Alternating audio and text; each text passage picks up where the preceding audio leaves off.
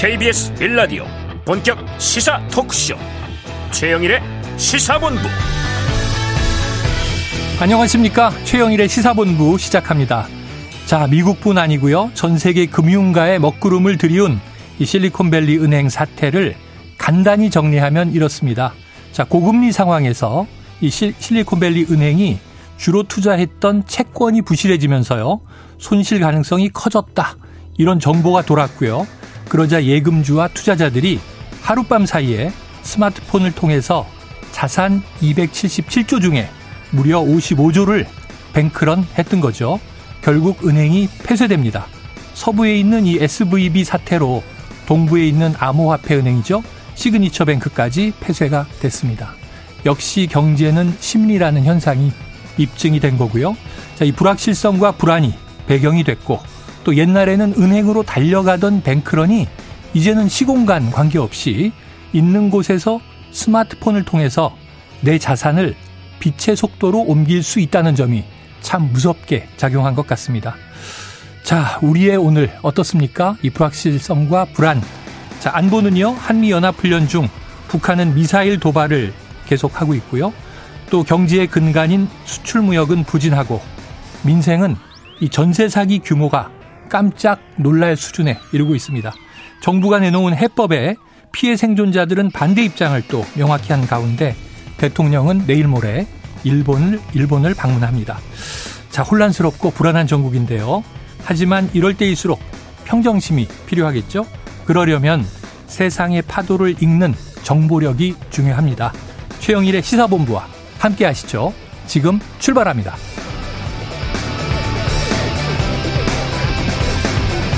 네, 1부에서는요, 오늘의 핵심 뉴스를 한입에 정리해드리는 한입뉴스 기다리고 있고요. 2부는 화제의 인터넷 뉴스를 다뤄보는 street news fighter, 그리고 정치권 취재 뒤디야기를 들어보는 불사조 기자단, IT 본부까지 준비가 돼 있습니다. 자, 1부 마지막에 신청곡을 들려드리고 있는데요. 디저트송.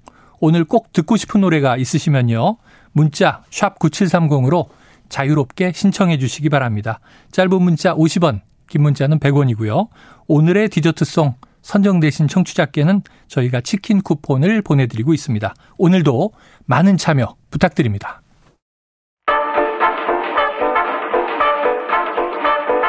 최영일의 시사본부 한입뉴스. 네, 오늘의 핵심 뉴스를 한입에 정리해 드립니다. 한입뉴스 박정호 오마이뉴스 기자 임경빈 시사평론가 함께하겠습니다. 두 분 어서 오세요. 안녕하십니까. 자, 박 기자님. 네. 윤석열 대통령이요. 현행 주 52시간제를 주당 최대 69시간까지 연단위까지 유연화하는 근로시간 개편안을 냈었잖아요. 그렇습니다. 근데 이거 재검토하라 이런 지시가 나왔다는데 이 어떤 얘기입니까? 네, 윤석열 대통령이 이 고용노동부가 입법 예고한 근로시간 개편안 여기에 대해서 입법 예고 기간 중에 표출된 근로자들의 다양한 의견 특히 MZ 세대의 의견을 면밀히 청취해서 네. 법안 내용과 대국민 소통에 관해 보완할 점을 검토하라 어. 이런 지시를 했다는 겁니다. 네. 그러니까 이 주 52시간제라가 아, 보면은 우리가 지금 시행하고 있는 건데 이게 5일 주 5일 근무로 해서 8시간 근무하고 아 일주일에 12시간 연장 근로 할수 네, 있다는 네. 거예요. 근데 그걸 연단위까지 유연하는 내용이고 음. 또 69시간 노동 시간이 나온 게 11시간 어, 연속 휴식을 보장하되 음. 근데 이거 유연하게 조정해서 어, 만약에 6일 근무라고 하면 주 69시간 일할 수 있다. 네. 그리고 11시간 연속 근무를 안 하게 된다면 주 64시간까지 일할 수 있다. 음. 이렇게까지 어, 안이 돼 있는 거고 그런데 이렇게 일을 많이 하지만 거기에 대해서 일을 많이 한 대신 못 쉬었던 것들을 한꺼번에 쉴 수 있게. 네. 그러니까 집중해서 일할 땐 일하고 쉴 땐 푹 쉬자. 음. 아, 이런 얘기를 하면서 어, 정부가 이 안을 들고 나온 거죠. 아, 그런데 뭐 비판하는 목소리도 여러 군데 나왔지만 특히 MG 노조 모임이죠. 새로 고침 노동자 협의회가 네. 이주 69시간제 이건 과거로의 퇴행이다. 음. 예, 개편에 공개적으로 반대를 했어요. 그러니까 이렇게 어, 어떻게 보면은 좀 지지를 할 걸로 예상됐던 청년층 MZ 세대에서도 비판의 목소리가 나오니까 대통령실에서 어 이거 좀 이상한 거 아니냐. 그래서 윤 대통령도 여론이 심상치 않은 걸 좀 파악을 하고 어. 좀 대국민 여론조사나 여러 가지 의견 청취할 수 있는 그런 기관 그런 창구를 좀 만들라 이렇게 얘기한 걸로 해석이 됩니다. 네, 이걸 좀 미리 미리 공청회라든가 음. 소통 과정을 거쳐서 갔으면 좋았는데 아, 이게 재검토 지시가 된 거죠. 그러니까 심지어 공청회도 있었고요. 어, 그리고 이제 정부에서 출범한 이제 위원회에서 미리 이제 검토했던 안을 그랬죠, 이제 그랬죠. 거의 그대로 수용한 거기 때문에 사실 음. 지난해에서 위원회가 이제 미래노동위원회에서 이제 발표를 했을 때도 굉장히 좀 반발이 거랬, 거셌었고 노동계에서는 계속해서 꾸준히 이제 문제점을 지적을 하고 음. 또 이제 토론회들을 별도로 열어가지고 어떤 문제가 있는지를 이제 자료를 통해서 이제 입증하기도 하고 막 그랬었거든요. 네. 어, 그랬는데도 이제 거의 1년여 동안을 그대로 진행을 하고 발표까지 했는데 어. 대통령이 이걸 걷어들이라고 했다는 거는 뭐 오늘 이제 뉴스 보도들도 주로 뭐 MZ 소위 MZ 노조의 모임인 네. 어, 새로 고침 노동자 협의회 쪽의 의견을 이제 수용한 것처럼 음. 대통령실에서도 발표를 했는데 그게 결국은 어디로 연결되는지를 보시면 이제 소위 말하는 어, 윤석열 대통령의 중심 지지층 중에 하나였던 이대남들의 네네. 반발 심리와 연결이 된다라는 음. 걸좀 알 수가 있습니다. 일단 새로 고침 노동자 협의회 자체가 주로 이제 대기업 사무직 노조나 공공기관 사무직 노조 중심으로 네네. 돼 있는 음. 그래서 이제 지난 문재인 정권 때 상당히 좀 노동 문제에 대해서 반발심을 많이 갖고 있었던 이대남 중심의 음. 이제 그 노동 협의회라고도 할 수 있는 부분이 네네. 있거든요.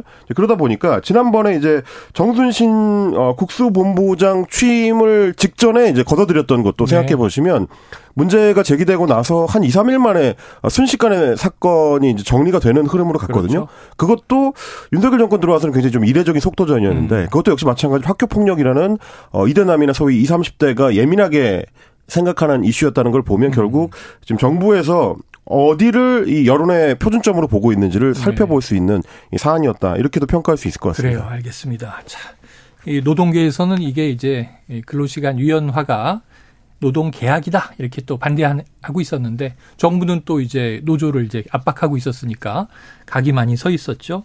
자 이런 와중에 야당은요 지금 오늘도 근로시간 개편안에 대해서 이거 과로사 조장법이다 이렇게 비판하고 있네요. 박 기자님. 그렇습니다. 아, 김성환 민주당 정책위 의장이 오늘 당 원내대책회의에서 뭐라고 했냐면 음. 지금 그러니까 주 52시간제가 시행되는 지금도 사람을 갈아 넣는다, 쥐어 아, 짠다 네. 이런 표현이 통용되는 상황에서 이 주 69시간제는 과로사를 조장하는 퇴행이다 음. 이렇게 지적을 했어요. 그래서 윤석열 정부를 향해서 이 과로사 조장법 추진에 당장 중단해라. 그러니까 건강권과 휴식권을 보장하는 진정한 노동 개혁을 추진하기 바란다. 이렇게 얘기하면서 음. 주 4.5일제 혹은 주 4일제 이게 노동의 미래다. 이렇게도 주장을 했습니다. 아, 이게 뭐 사실은 이 법이 바뀌어야 음. 이 안도 시행이 되는 거기 때문에 민주당의 입장은 아, 이런 근로시간 개정안에 대해 69시간제는 절대 동의할 수 없다. 이렇게 다시 한번 얘기를 했고요. 네. 어, 생산성을 높여서 국민에게 휴식과 저녁이 있는 워라벨 사회로 나아갈 수 있도록 최선 다하겠다. 이런 입장도 밝혔습니다. 그러니까 뭐 최근에 보도를 보면은 24시간 뭐 연속 당직 근무 쓴한 빌딩의 관리 이 보안 업무 담당자 40대 음. 담당자가 숨지는 일도 있었고 네, 네. 그러니까 과로사로 의심되는 그런 사인이 좀 밝혀진 음. 그런 얘기가 좀 나오고 있는 상황이거든요. 그러다 보니까 민주당 야당에서도 이게 과로사가 더 조장되는 거 아니냐 이런 얘기를 하면서 더 좀 힘을 쏟는 음. 그런 상황이 되겠고요. 결국 여론이 좋지 않은 상황이다. 야당의 반발도 거세다 이렇게 볼 수가 있겠습니다. 그래요. 이런 와중에 경찰이 민주노총 전국 건설노조 산하에 수도권 북부 지역 본부를 압수수색하는 일이 벌어졌습니다. 임평론가님 이건 네. 어떤 혐의입니까? 서울 경찰청 강력범죄수사대에서 이제 오늘 오전에 압수수색한다는 게 알려졌는데요. 일단은 뭐 채용 강요라든지 금품 요구 같은 음. 뭐 그동안 계속 이제 문제 제기가 되었던 사안들에 대한 어, 수사의 연장선으로 보입니다. 네. 어, 그렇지 않아도 이제 지난 1월부터 양대 노총의 건설 노조나 수도권의 소규모 노조 사무실 등 이제 14곳을 경찰이 이미 압수수색을 하면서 건설 현장의 불법 행위에 대한 수사에 초점을 맞춰 왔는데, 어, 이 그 연장선상에서 계속해서 이제 수사의 속도를 내고 있는 걸로 보이고요. 어, 좀 전에 이제 박정 기자도 정리를 해주셨습니다만은 이번에 이렇게 해서 이 노동 시간 개편 문제가 만약에 뭐 어, 되돌림이 된다고 하면은 음. 사실 그동안 이제 윤석열 대통령이나 정부에서 강조해왔던 소위 노동 개혁이라는 게 한 축이 무너지고 네. 주로 노조에 대한 수사나 소위 노조 때리기만 남는 상황이 음. 될 수가 있거든요. 그러니까 이제 정부에서도 이제 노동 개혁을 추진하는 데 있어서 그냥 일방적으로 의견 표명을 하고 따라오라고 하는 방식으로는 추진이 어렵다는 거를 이번에 좀 알았을 테니 네. 어뭐 노조의 어떤 불법 행위에 대해서 단속하고 수사하는 거는 필요한 일이지만 동시에 노동 개혁에 있어서는 협상 파트너이기도 하다는 거를 좀 다시 한번 생각할 필요는 있을 것 같습니다. 네. 오늘도 지금 대통령실에서 밝힌 그 이제 일부 노조들 소위 이제 MZ 음. 노조 새로 고친 노동자 협의회라는 게 이제 구성 노조들을 보면 서울교통공사라든지 LG전자 사무직 노조, 뭐 음. 한국가스공사, 금호타이어 사무직 노조, LG 에너지 솔루션 연구기술 사무직 노조, 어, LS 일렉트릭 사무 노조 이렇게 뭐 주로 음. 대기업의 사무직의 화이트 칼라 노동자들 한 6천여 명 정도 규모로 이제 한정적이거든요. 네. 이분들하고만 노동 계획을 논의하는 거는 당연히 한계가 있을 수밖에 없고요. 어, 우리 노동 현장의 대부분을 차지하고 있는 이제 중견기업, 중소기업의 현장직 어, 노동자들의 의견을 반영할 수 있는 가능성 이 굉장히 좁아질 수밖에 없습니다. 음. 어, 정말 정부가 노동 개혁을 제대로 추진하고 싶다면 노조의 목소리나 현장의 목소리를 더 적극적으로 수용하려는 노력이 이번 기회를 계기로 좀 시작됐으면 좋겠다. 그런 생각을 좀 하게 됩니다. 좀 종합적으로 접근할 필요가 있어 보이네요. 네. 어, 특히 지금 보면은 주 69시간제 그러니까 취지가 네. 일할 때 일하고 쉴 때 쉬잖아요. 네네. 그런 얘기인데 69시간 일을 하고 열심히 일한 다음에 나중에 푹 길게 쉴 수 있겠느냐. 몰아서. 의구심이 나오고 있는 상황이에요. 네네. 왜냐하면 중소기업 같은 경우는 특히 회사 규모가 작을수록 내가 일을 안 하면 음. 누가 일할 사람이 없습니다. 네네네. 그런 경우가 많기 때문에 장기 휴가는 꿈도 못 꾸고 연차도 다 못 쓰는데 음. 이게 가능하겠느냐 음. 이런 불신이 있거든요. 이 불신을 어떻게 해소시킬지 이것도 정부가 좀 고민해 봐야겠습니다. 네, 그래요. 알겠습니다. 자, 다음 이슈로 가봅니다. 이 더불어민주당이 단독으로 국회 외교통일위원회 전체 회의를 열어서 정부의 일제 강제징용 해법 철회와 일본의 사과를 촉구하는 결의안 이런 결의안을 채택했다고 하는데 어떤 내용입니까? 예, 이제 어제 뭐 오전 오후까지 계속해서 국회 외통위가 열렸는데요. 음. 이 자리에는 국민의힘 의원들이 없었습니다. 네. 그러니까 국민의힘 의원들은 합의되지 않은 의사 일정이다. 그리고 윤석열 대통령의 한일 정상회담에 영향을 주기 위한 의도가 의심된다. 그래서 회의를 합의해주지 않는 상황이었고요. 그러다 보니까 민주당 이제 간사인 이재정 의원이 민주당 소속 의원과 무소속 김홍걸 의원만 참석한 가운데 위원장석에 이재정 의원이 앉아서 회의를 진행을 했어요. 네. 국회법에 따르면은 제적위원 3분의 1 이상의 요구가 있을 경우 위원회 열게 돼 있고 네. 위원장이 회의 개최를 거부할 경우에는 이 교섭단체 간사 그러니까 위원장이 속하지 않는 그 당의 간사가 위원장의 음. 직무를 대행해서 사회권을 넘겨받을 수 있다. 그래서 이재정 의원이 회의를 진행을 했는데 네. 이 회의에서 뭐 민주당 의원들과 무소속 김홍걸 의원 아, 이번에 일제 강제 동원 이 제3자 아, 변제 방식의 해법 굴욕적이다고 다 이제 맹비난했어요. 네. 특히 뭐 무소속의 김홍걸 의원은 조의의 뜻을 담아서 검정 넥타이를 메고 음. 왔다 이렇게 얘기하면서 대한민국 외교에 정말 밑바닥을 보여줬다 이렇게 주장을 했는데 아, 이런 여러 가지 얘기를 한 다음에 결의안을 의결한 겁니다. 네. 이 정부 해법에 대해서 피해자인 한국이 가해자 일본의 머리를 조아린 항복 선언이자 역사상 최악의 외교 참사다 이렇게 음. 규정을 했고 즉각적인 철회를 촉구한 거고요. 아울러 과거 식민 지배 당시 이뤄진 강제 동원의 불법성, 또 인권 유례에 대한 일본 정부의 사과, 또 전번 기업의 사과 배상도 촉구를 했습니다. 네, 그래요. 자, 그런데 강제 동원 피해자 당사자들이죠. 네. 양금덕 할머니 그리고 지금 생존 피해자는 세 분인데 양금덕 할머니는 참고인으로 출석을 하셨고 어제 그 자리에 그리고 이 생존 피해자 세 분이 모두 정부가 추진하는 제3자 변제에는 공식적으로 거부 의사를 밝혔다. 음. 이렇게 된 겁니까? 그렇습니다. 어제 제3자 변제 방식에 대해서 거부 의사를 공식적으로 표명하고요. 네. 그리고 이제 법률 대리인들을 통해서 내용 증명을 음. 이 재단에 이제 제출하는 이 저 인터뷰도 했습니다.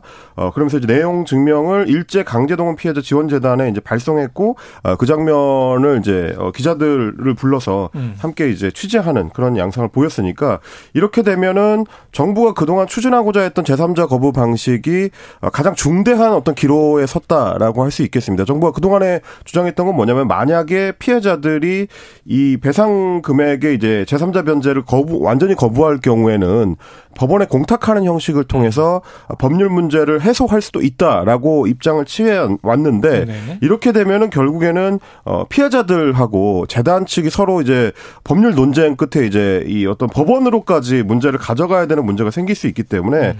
그렇게 되지 않도록 어쨌든 정부가 최대 대한 노력을 먼저 좀 기울여야 될 것 같고요. 네. 그래서 어제 국회에 참석했었던 양금덕 할머니 같은 경우도 굉장히 대통령을 향해서 이제 강한 비판을 쏟아냈습니다. 어, 대통령 옷 벗으라고 하고 싶다라고 음. 이야기를 하면서 지금까지 고통받고 살고 있는데 그런 일을 생각하면 나라가 아니라 원수들이다 이렇게 얘기를 했고 굶어 죽는 한이 있어도 절대 그런 돈은 받지 않을 것이다. 이렇게 또 네. 강조를 하기도 했습니다. 근데 이제 실제로 어 2018년 대법원의 판결문 내용을 보면 양금덕 할머니를 비롯해서 그 당시에 이제 피해를 입은 강제동용 강제징용 피해자들의 음. 이제 실상을 우리가 알 수 있는데요. 애초에 어 가셨을 때부터 뭐 12세, 13세 정도의 이제 아동 노동이었고요. 그거는 음. 아동 노동은 뭐 그때나 지금이나 불법입니다. 음. 뭐 이런 문제라든지 강제 감금한 채로 노동을 시키는 문제들, 폭 행, 뭐 임금 갈취, 애초에 사기 취업이었던 문제 이런 것들이 다 종합적으로 그 안에 들어 있는데 음. 그거를 읽어보면 지금 양금덕 선생이 얘기하는 것처럼 삶이 파괴된다는 게 어떤 건지를 그리고 평생 그 아픔을 안고 가게 된다는 건 어떤 건지를 좀 알 수가 있을 텐데 우리 네. 정부에서 피해자들의 그런 목소리를 좀, 어, 좀 소홀하게 대했던 거 아닌가. 이번 상황을 통해서 그걸 좀 다시 한번 좀 깨닫고 좀 더 적극적으로 피해자들하고 소통하려는 노력 그리고 적어도 대통령이 직접 피해자들과 네. 만나서 소통하려는 노력이 필요하지 않을까. 예, 그렇게 생각을 좀 해봤습니다. 그러게요. 어차피 지금 이 정부의 해법이 법률적으로 이게 좀 유효하려면 피해자들이 받아들이지 않으면 뾰족한 방법은 또 없어 보이기 그렇습니다. 때문에 네. 소통이 중요하다. 자, 그런데 이제 민주당이 단독으로 아까 외통위에 결의안을 채택했다고 했는데 네. 국민의힘은 이거 반대하는 입장에서 무효라는 입장인 것 같고요. 그런데 이제 대통령의 방일은 다가오고 있습니다. 네. 내일 모레 출국이죠. 그렇습니다. 조금 전에 속보가 하나 나왔는데 보니까 기시다 총리와 아마 두 번 만찬을 갖는다. 그런데 128년 된 유서 깊은 오므라이스 집에 간다. 이런 속보가 나왔네요. 그렇습니다. 지금 뭐 일정이 하나씩 이제 알려지고 있는데요. 16일 어, 도쿄에서 윤 대통령과 기시다 총리가 정상 회담을 한 다음에 일본의 도쿄의 번화가인 긴자에 음. 아, 이두 군데 음식점을 갑니다. 네. 그러니까 처음 1차로는 이 긴자 주변 레스토랑에서 식사를 하고 2차로 말씀하신 것처럼 128년 역사를 자랑하는 음. 경양식집 예, 렌가 테이 이게 식당 이름인데요. 네. 이곳으로 자리를 옮겨서 대화를 이어가는 쪽으로 일정이 조율이 되고 있다고 하는 거고요. 이 렌가테이라는 이곳은 1895년 창업을 했고 일본식 pork cutlet 그러니까 우리가 흔히 이제 돈가스라고 부르는 네, 네. 그 돈가스와 오므라이스의 발상지다. 이렇게 알려진 곳입니다. 음. 어, 오래된 역사를 자랑하는 곳인데 일본 정부 얘기를 들어보면 오므라이스를 좋아하는 윤 대통령의 희망을 좀 반영해서 렌가테이를 2차 만찬 장소로 택했다. 이렇게 좀 알려지고 있습니다. 그래서 요미우리 신문 보도를 보니까요. 두 차례에 걸쳐 만찬하는 거 이례적이다. 음. 그리고 만찬 장소도 좀 경비 체제 등을 고려해서 최종적으로 결정될 거다. 이렇게 전하고 있는데 그 일본의 이제 언론 보도나 지금 기류를 좀 보면 어, 이번 한일 어, 강제 동원 이 피해자 해법 우리가 이제 발표한 것에 대해서 일본이 그동안 보여왔던 것은 뭐 흡족한 그런 모습 보여왔기 때문에 이번에도 언론의 보도 행태는 좀 더 대접을 해준다. 아, 이런 일본이 음. 더 환영을 해준다. 이번 한일 정상회다 의미를 좀 그렇게 잡아가는 것 같습니다. 이게 네. 뭐 요미우리 신문에서는 이례적이라고 표현을 했습니다마는 음. 뭐 솔직히 말하면 좀 이상한 장면이죠. 네. 그러니까 저녁 식사를 두 번 하는 거거든요. 아하. 그러니까 두 번째 가는 장소가 디저트 집이라면은 뭐 그게 네, 이제 자연스러울 네. 수 있는데 가서 또 밥을 먹는단 말이에요. 음. 오므라이스를 먹는다는 게 그러니까 뭐 제가 생각하기에는 아마 이런 그림인 것 같습니다. 우리 정부 입장에서는 오므라이스 집만 갔을 때 나올 수 있는 국내 언론에서의 어떤 논란을 음. 좀 불식시키려고 너무 아니냐? 그렇습니다. 정식 레스토랑에서 식사하고 오므라이스 집은 이제 소박한 어떤 어, 양 정상의 식사 풍경을 보여주기 위한 장치로 네. 추가 설정을 한게 아닌가 싶은 게 왜냐하면 뭐 지난 정부 때 문재인 정부 때 보수 언론들이 굉장히 좀 대통령의 어 정상 행보에서의 식사에 민감하게 반응을 했었거든요. 중국 방문 때 혼밥 논란 뭐 그렇습니다. 있었죠. 그러니까 네. 소박한 식사를 하면 음. 홀대를 받은 것이다. 이제 이런 식의 이제 보도들이 많았기 때문에 아마 우리 대통령실에서도 오므라이스만 하기에는 좀 쉽지 않다고 판단했을 네. 가능성이 있어 보이는데 다만 이제 중요한 거는 식사를 두 번 한다, 뭐 오므라이스를 먹었다. 이런 것보다도 어떤 성과를 정상회담을 그렇죠. 통해서 네. 보여줄 것이냐 하는 건데 그게 굉장히 좀 어, 취약한 부분이 될 가능성이 높아 보입니다. 왜냐하면 지금 이미 어, 윤석열 대통령이 방문하기 전부터 일본의 하야시 내무상이라든지 아, 음. 외무상이라든지 기타 총리라든지 다어 이제 강제징용 배상 해법에 대해서는 네. 일정하게 선을 긋고 있기 때문에 이거 이상의 성과를 더 기대하기는 좀 쉽지 않을 것 같고요. 그걸 보여주는 지표 중에 하나가 어 일본 기시다 내각의 지지율 조사에서 음. 지지율이 이제 지난 조사 대비 4.5%가 급상승한 결과가 나왔습니다. 최근 네. 들어서 이제 가장 좀 높게 나온 건데 교도통신의 이제 여론조사고요. 음흠.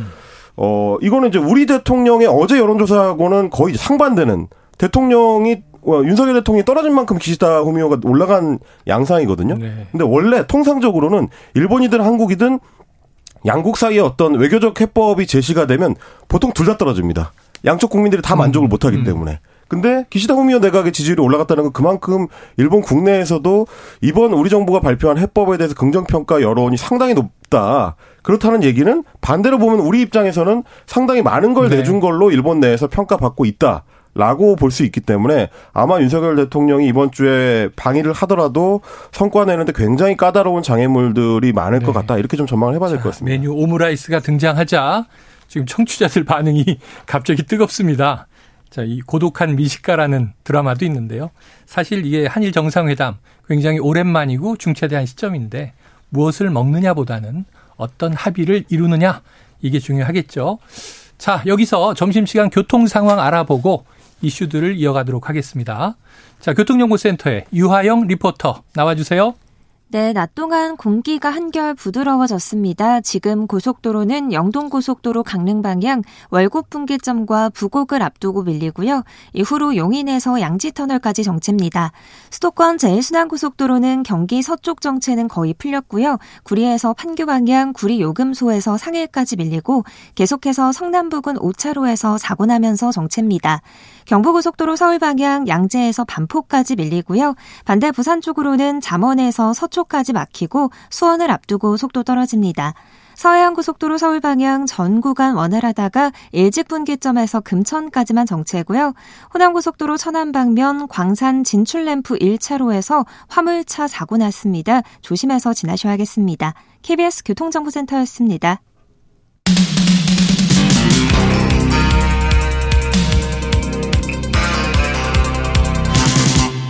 최영일의 시사본부.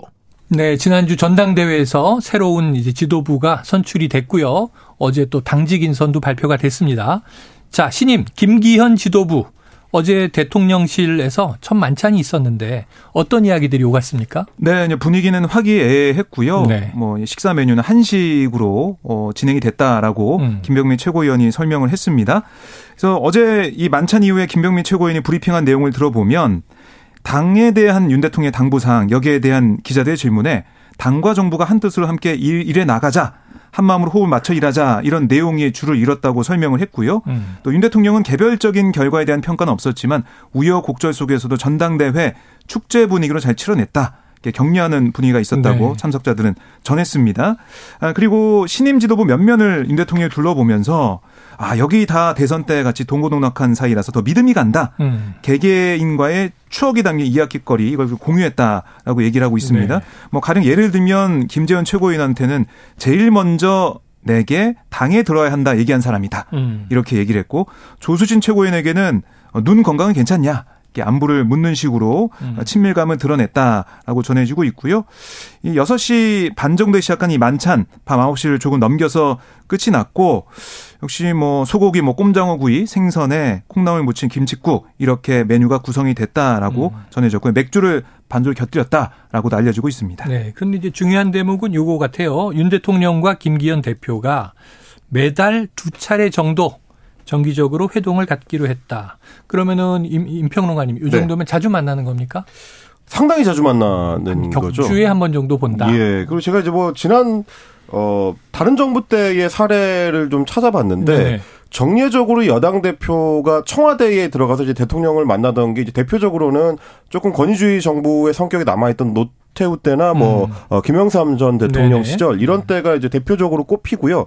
어, 이전에도 물론 이제 대통령하고 여당 대표가 정례 회동을 하긴 했지만 음. 한 달에 두 번씩 이렇게 자주 만나는 경우는 많지 않았던 것 같고 그리고 이제 문재인 대통령 시절 이후로는 어, 대통령하고 여당 대표가 직접 회동을 하기보다는 당정청 정례 회동이라고 해가지고 음. 이제 정책 조율을 하기 위해서 네네. 여당과 이제 정부 장관급 인사들 음. 혹은 차관급 인사들 그리고 이제 대통령실에 이제 수석 비서관급이 네네. 이제 모여서 하는 음. 회의체를 만들었던 적은 있지만 음, 그렇죠. 이렇게 대통령이 직접 어 따로 여당 대표만 불러서 회동을 하는 경우는 최근 들어서는 그렇게 이제 흔한 풍경은 아니다. 음. 그러다 보니까 뭐 야당은 물론이고 여당 내부에서도 결국 한 달에 두 번씩 대통령한테 보고하러 들어가는 거 아니냐 이런 좀 걱정들이 나옵니다. 아무래도 음. 지금 어, 김기현 지도부의 성격 자체가 용산 대통령실의 입김에서부터 자유로울 수는 없는 어떤 태생적 한계를 갖고 있다 보니까 이게 자칫하면 뭐 재벌그룹 회장과 계열사 사장의 만남처럼 될 수도 있다.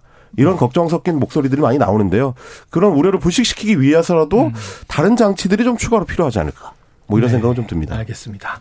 자, 어제 이 저희 시사본부 2부의 일석이조 코너에서도 육성을 직접 듣고 이야기를 나눈 바 있습니다만 김재원 최고위원 뭐 거의 득표율이 제일 높았기 때문에 네. 수석 최고위원이 됐는데 이 정광훈 목사가 주관하는 예배에서 발언한 내용 헌법에 5.18 정신을 넣겠다는 것은 불가능하고 반대다. 이 논란이 더 커지는 것 같습니다. 네, 우선은 논란이 되니까 김재현 최고위원이 어제 당 최고위 끝난 다음에 기자들에게 제 개인 의견이니까라고 네. 얘기하면서 말을 좀 예. 아끼는 모습이었어요. 어, 뭐, 덕담을 했다. 그러니까 표 얻으려면 조상묘도 판다. 이 발언에는 덕담이다. 음. 이렇게 얘기를 했는데, 하지만 야당에서는 거센 반발이 나오고 있는데요. 민주당 황명선 대변인은 브리핑에서 이 5.18 정신을 희롱하지 말라. 국민의힘은 김 최고위원의 망발에 대해 엄중하게 책임을 물어야 할 거다라고 음. 비판을 했고 또 광주 광산골 무소속 어, 민영배 의원 같은 경우는 5.18 정신에 동의하고 영령을 존중한다면 윤석열 대통령이 사죄해야 된다 이렇게도 주장을 했습니다. 아울러 정의당 이재랑 대변인도 브리핑에서 어, 이 김재원 최고위원 사과를 촉구했고요. 네. 한편으론 김기현 대표 이 극우적 인사 언사에 동참한 자당 최고위원에게 분명한 책임을 물어야 한다. 음. 이렇게도 강조를 했습니다. 그래요. 자, 이건 뭐 국민의힘 내부에서도 비판 의견이 나왔다고 하고요. 대통령실은 5.18 정신 계승 의지는 확고하다 이런 입장을 밝혔습니까? 그렇습니다. 오늘 오전에 대통령실의 핵심 관계자 발로 나온 얘기인데요. 네. 어, 인 대통령이 광주 5.18 민주화운동에 대한 입장을 이미 여러 차례 드러낸 바 있고 5.18 정신을 계승하겠다는 어, 윤석열 대통령의 입장은 확고하다.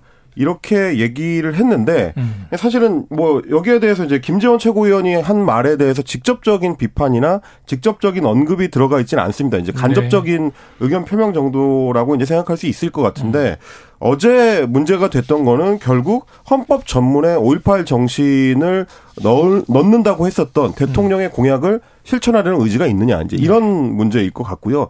어 그걸 조금 더 명확하게 하려면 진실화해위원회 위원장 같은 경우도 어제 국회에 출석해가지고 어, 올백 광주민주화운동에 대한 북한의 개입설 여부를 부정하지 않고 기존의 음. 자신의 입장을 또 한 번 반복하는 네. 양상을 보였거든요. 이렇게 되면 지금 여당 최고위원도 그렇고 음. 진실화해위원회 위원장 같은 경우는 대통령이 직접 지명해가지고 임명한 네. 사람인데 국민들이 봤을 때는 과연 여권 인사들이 이 대통령의 약속을 실천하려는 의지가 있는 사람들이냐, 음. 혹은 대통령 자신조차도 혹시 선거 때만 그렇게 얘기하고 어, 당선되고 취임한 이후로는 의지가 약해진 거 아니냐 네. 이런 의심을 할 수가 있기 때문에 3개월 뒤면 5.18이 또 돌아오거든요.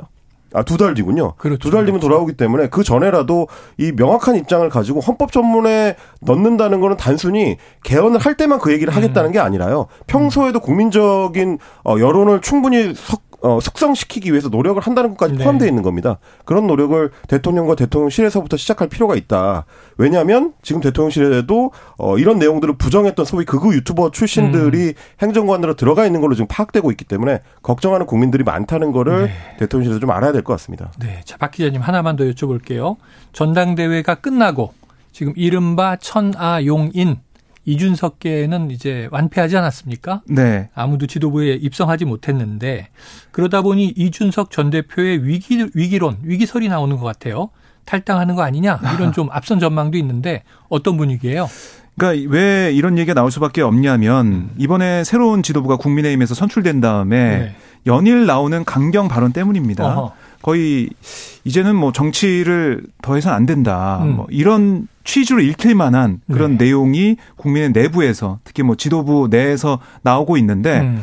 더 이제 눈길을 끄는 부분은 이런 강한 발언이 뭐 최고위원들 사이에서 나오게 된다면 그걸 어떻게 보면 중재하고 연포탕을 계속 외쳤던 어 김기현 대표의 역할이 좀 중요하거든요. 네. 그런데 거기에 대해서는 여러 가지 얘기가 없는 상황이기 때문에 결국 국민의힘 내부 특히 지도부에서는 이준석 어, 전 대표를 포함해서 이준석 개는 어떻게 보면 제거하기 위한 아. 그런 여러 가지 생각까지 어, 염두에 두고 있는 게 아니냐 이런 얘기가 나오고 있기 때문에 음. 이준석 전 대표 입장에서는 정치적 활로가 없다고 판단하면 결국 보수의 개혁을 바라는 그 세력 뭐 이 새로 입당한 청년 뭐 당원들도 마찬가지고요.